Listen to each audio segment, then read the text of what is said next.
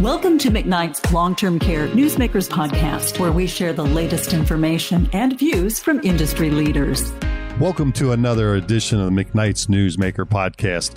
Once again, I'm Jim Berklan, and I think I can tell you with great certainty this is going to be unlike any other edition we've had. We're here with Dr. Doug Olson from the University of Wisconsin Eau Claire. He runs the Fine Degree program there for long term care administrative students. But most importantly, for this discussion, he is the founder and leader of the new Vision Center. And Doug, I'd like to jump right in. Really, this whole project has been a labor of love for you. Fair to say? Very fair to say. It's been one of those things, Jim, that uh, I've been blessed with lots of people working with us and what we're doing. And I've been blessed with the fact that people are finally taking this problem that's across the country very seriously in the sense that it's a strategic solution for some of the challenges that this field faces. I do want to thank you too, Jim, for being here, not only at this symposium, but at the initial symposium and the other ones. You've been a strong advocate for what we do, and I want to just personally thank you. That it's it's perfect because I think we have to point out to the folks the problem that we're addressing here. Can you summarize real quickly the numbers you're after too? The 25, the 15, and the 1,000. So, Jim, we are. Uh, if we just fast forward to 2030, we could initially estimate that we'll be 50,000 senior living leaders short for what we need in this country now. And one of the solutions that we're proposing and have stayed steadfast with over the last three years has been that we need a stronger presence at universities and colleges across the country. We need 25 is what we've said. Uh, that means one strong program for every other state. So our goals are set at 25, but we hope that this momentum propels us even further. We've also talked about a thousand paid field experiences, and I emphasize paid because we're trying to attract the best talent possible, and we're competing not just with other healthcare entities but other disciplines, and then we are leveraging partnerships. That's part of our secret sauce. All right, and I, I, wanted to jump right in. I think you've said, and I've heard Steve Chies, the the board trustees chair, said you really think the most important part of this is the thousand paid job opportunities, if there is one? You know, that's part of our secret sauce in the sense that we can, each of our stakeholders, which include providers and universities, but that also includes students. And if a student can be part of a field experience that lasts a year or six months, they know that they're that much better positioned to start a job and a good job early in their career. So, yeah, I think the paid field experience is you know a critical component of what we're going to do. Uh, and it has been from the very beginning. One of the things in the sabbatical was field experience and partnerships rose right to the head of the uh, definitely. And and you're trying to do something that hasn't been done before that should be pointed out but it has to be asked and you said you've been asked. People are saying why are you doing this during a pandemic? Isn't that a little crazy? Actually one might think so but actually the pandemic and whatever cycle we're in with it right now has only accelerated and amplified the issue. And the issue is, you know, good people are leaving the field because they got their crews and teams through the pandemic and now they're leaving. But there's also just a really limited supply of new talent coming into the field. And organizations need bench strength now more than ever. And honestly, universities too, by the way, they're looking for relevant programs and disciplines that they can put into place so they can attract students. And the leadership of these universities also want to make sure when people get done with these programs they get good jobs. We hit those marks well. Does that mean we don't have to change our image a little bit? No that we do. We have to look at how we're attracting new talent. And it's not just talent at the young level. I mean, there's mid career people that want to get into this field, there's second career people. You know, this is a kind of a big tent. Uh, and, and I was going to say that's a good point in that this affects providers from coast to coast, but you have those partners in colleges, universities, because they're they exist in every community or state uh, and region around the country. So it's a good partnership potential, correct? It's it's a great partnership potential. I, I always talk to people you've heard win, win, win. Mhm. This is win, win, win, win, because you're also talking about at the end of the day, it's providers, universities, students, and the people we serve, the seniors. I think the seniors and students, that force is going to be powerful. Okay, now this has been something that's been underway since you said your sabbatical, good five, six years ago. But most recently, a major shift, I think you called it, was announced, and, and everybody else has endorsed that idea with the creation or naming of the Vision Center. What does that really signify? It signifies that we were at a point with this initiative that we needed to make a decision to invest in what the potential opportunities and actions will be for this center. And uh, so we created a 501c3. Uh, we've initiated a board of trustees. We will be reaching out for an advisory council. We're putting together our strategic plan will continue to be focused on the key goals of 25 universities, 100 paid field experiences. And I, you know, we're going to take a step back, but we're also going to start to support some of the efforts. So there's, it's not someone doing it on the side or part time. It deserves the full attention of, uh, you know, the full attention of the center to move it forward. Sure, sure. A nice concerted effort. Now, you have mentioned that by 2025, that's been the goal all along, that you're going to have the 25 strongest uh, college programs. I found that intriguing with your comments. And you said, though, that there would probably be 25 to 50 others in the conversation and trying to get there. Where does that go with the flux? You know, what we're kind of seeing right now, Jim, is kind of universities and colleges that are at, I, I would describe that at, they're at tiered positions. Tier one is a program that's already in place and has a great, great potential to continue to grow. Tier two is a program that's starting to take the walk down the path and put things together. And then I think there's also tier three that we're going to find that there's universities and colleges, once we get the momentum going, are going to say, why aren't we in? And we're not going to be, you know, you just heard Bob Kramer talking about, he was a little bold with this. He said we should have five programs in every state. That's 250. I think that the center is going to start to serve as kind of more of a clearinghouse, uh, coordination. Uh, you're going to see some things come out. You know, I've already shared with you, Jim, the you know preliminary draft of the directory. We're going to be working on a directory. Uh, there's a lot of things that are possible for us to work on, but it's also going to be really all about focusing on the right things to make progress. And I think we've got- broadening the tent. You've, Yeah. been, you've been working at this all along, and I think the comments have been you can't just have people volunteering their time to get together every now and then. Nope. And we actually, I mean, we've, we're very uh, appreciative and respect the fact that we have eight endorsing organizations across a broad spectrum of services, and they're doing some really good stuff. But you heard over and over in the last day and a half, we can't keep doing things in silos.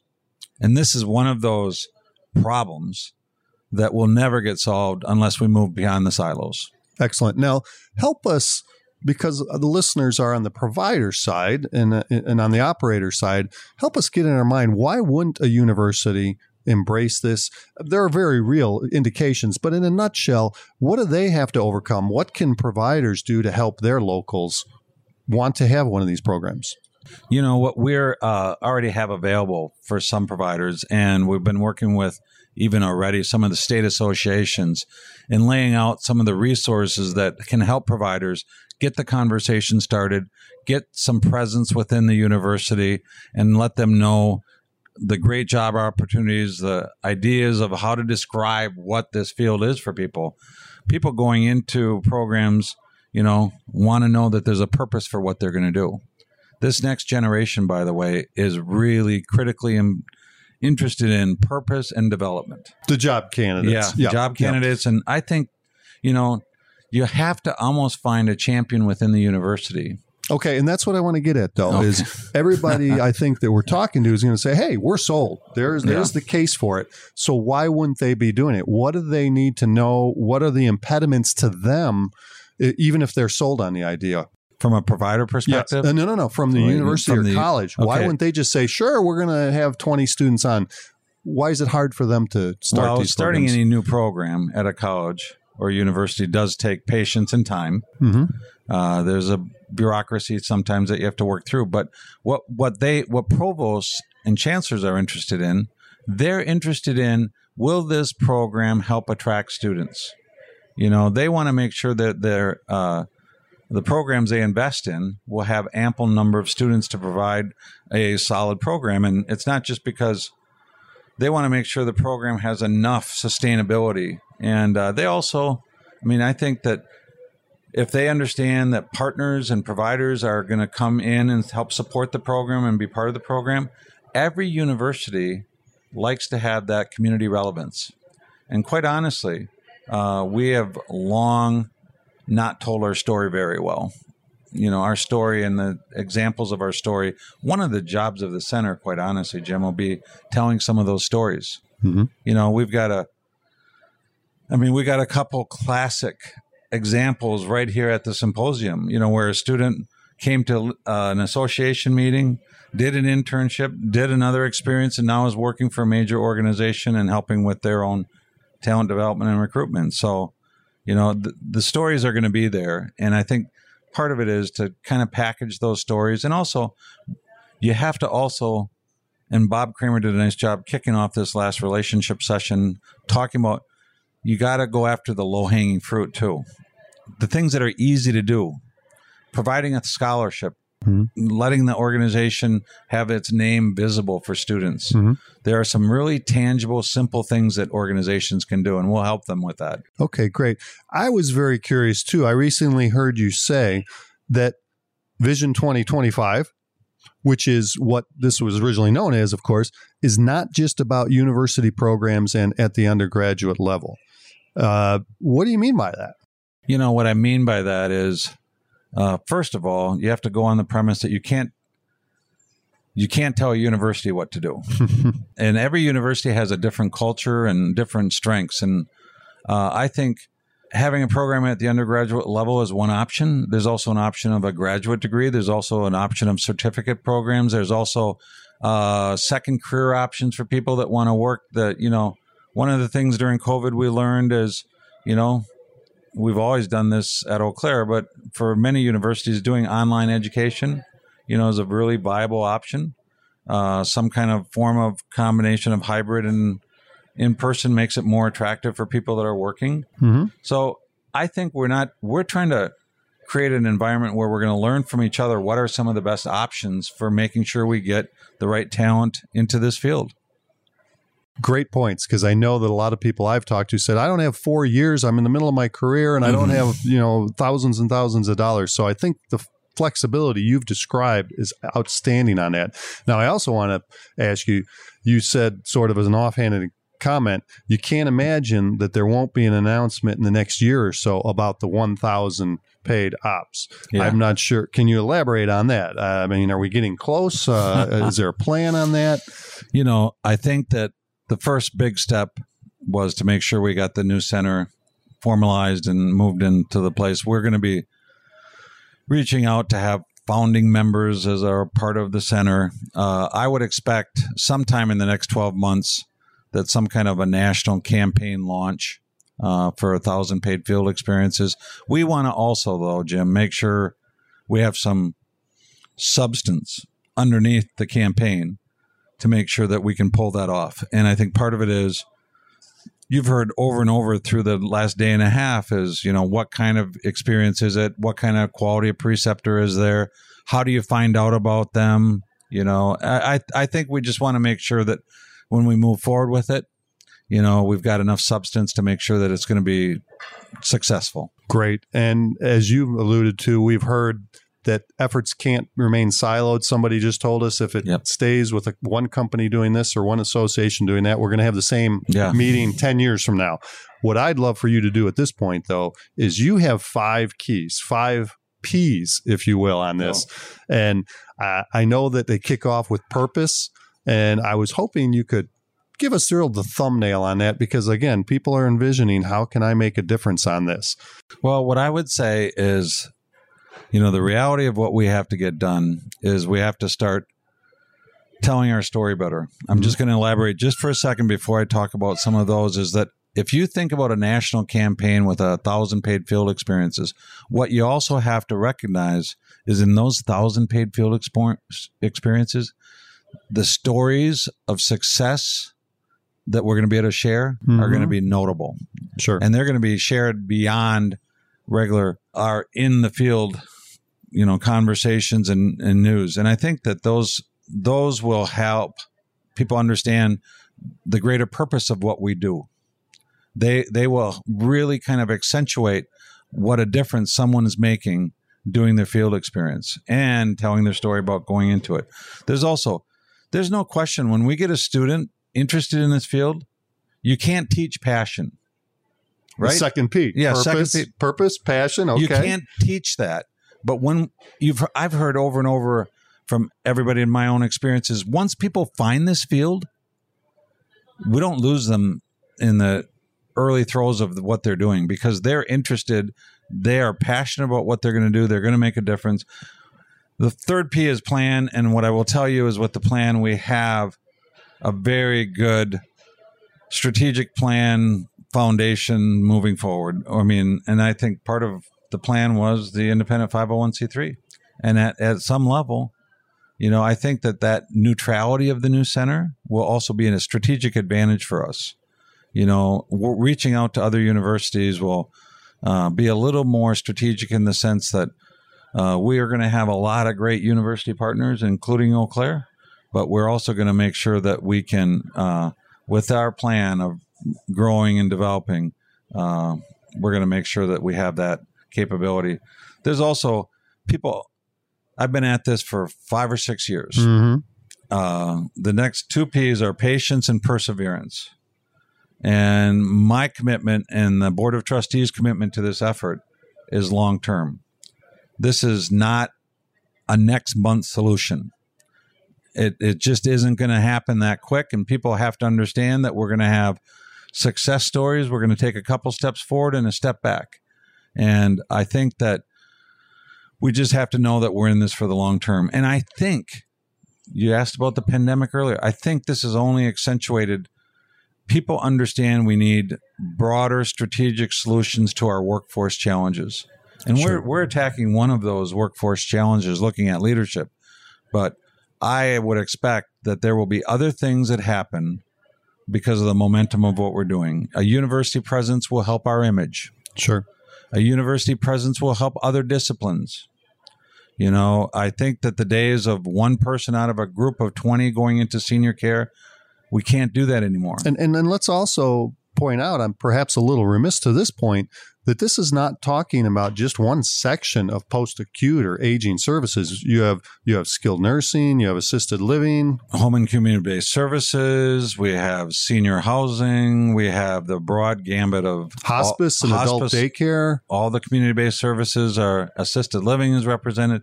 And we have, you know, that's one of the things that we purposely did is reach out across the broad spectrum. You know, and I think that, you know, the next steps for the center are going to be clearinghouse.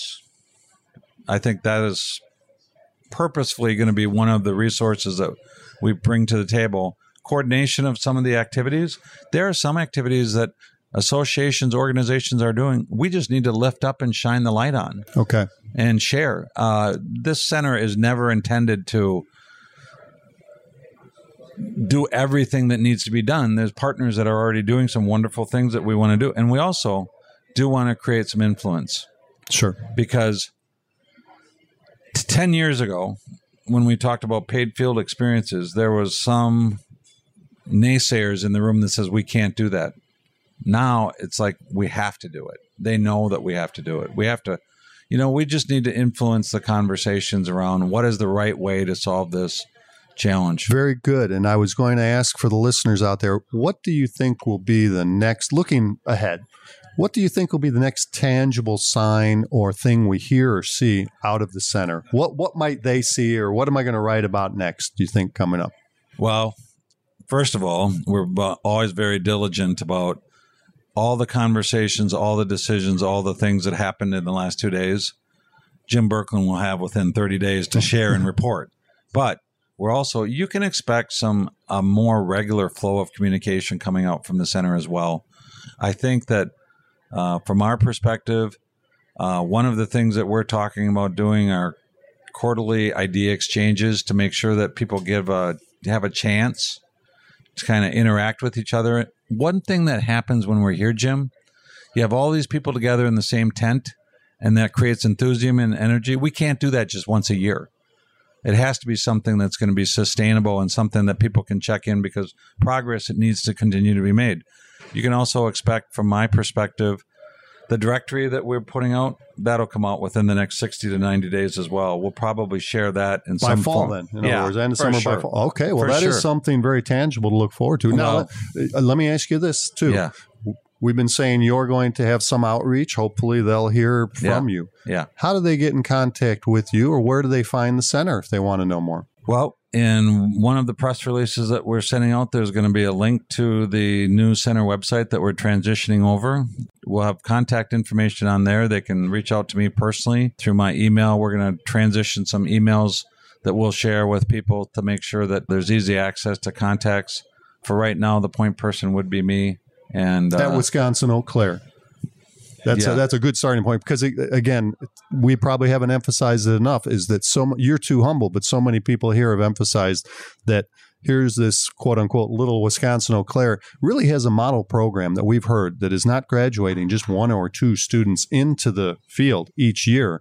Uh, we've heard about the Wisconsin state chapter saying, I've got a third of my people here are students from mhm. your program, Doug. So Yeah. just a little pat on the back to show that how the little engine that could and maybe spread. But the little engine that could that could spread. I mean, at the end of the day, we need 25 more programs designed that work for those universities and work for providers. So I appreciate the pat on the back, but at the same token, this is a broad national charge for everybody. Well, there you have it, folks. Now it's very easy to see how the passion and perseverance behind this Vision Center hopefully is going to be the future of leadership in the sector. We want to thank Doug Olson from Wisconsin Eau Claire today Thanks, Jim. and want to thank you for tuning in. Please subscribe to the McKnight's Newsmaker podcast wherever you get your podcasts. This is Jim Berklan wishing you good health, great leadership, and outstanding days ahead. Thank you for listening to McKnight's Long Term Care Newsmakers podcast. For the latest in long term care news, visit McKnights.com.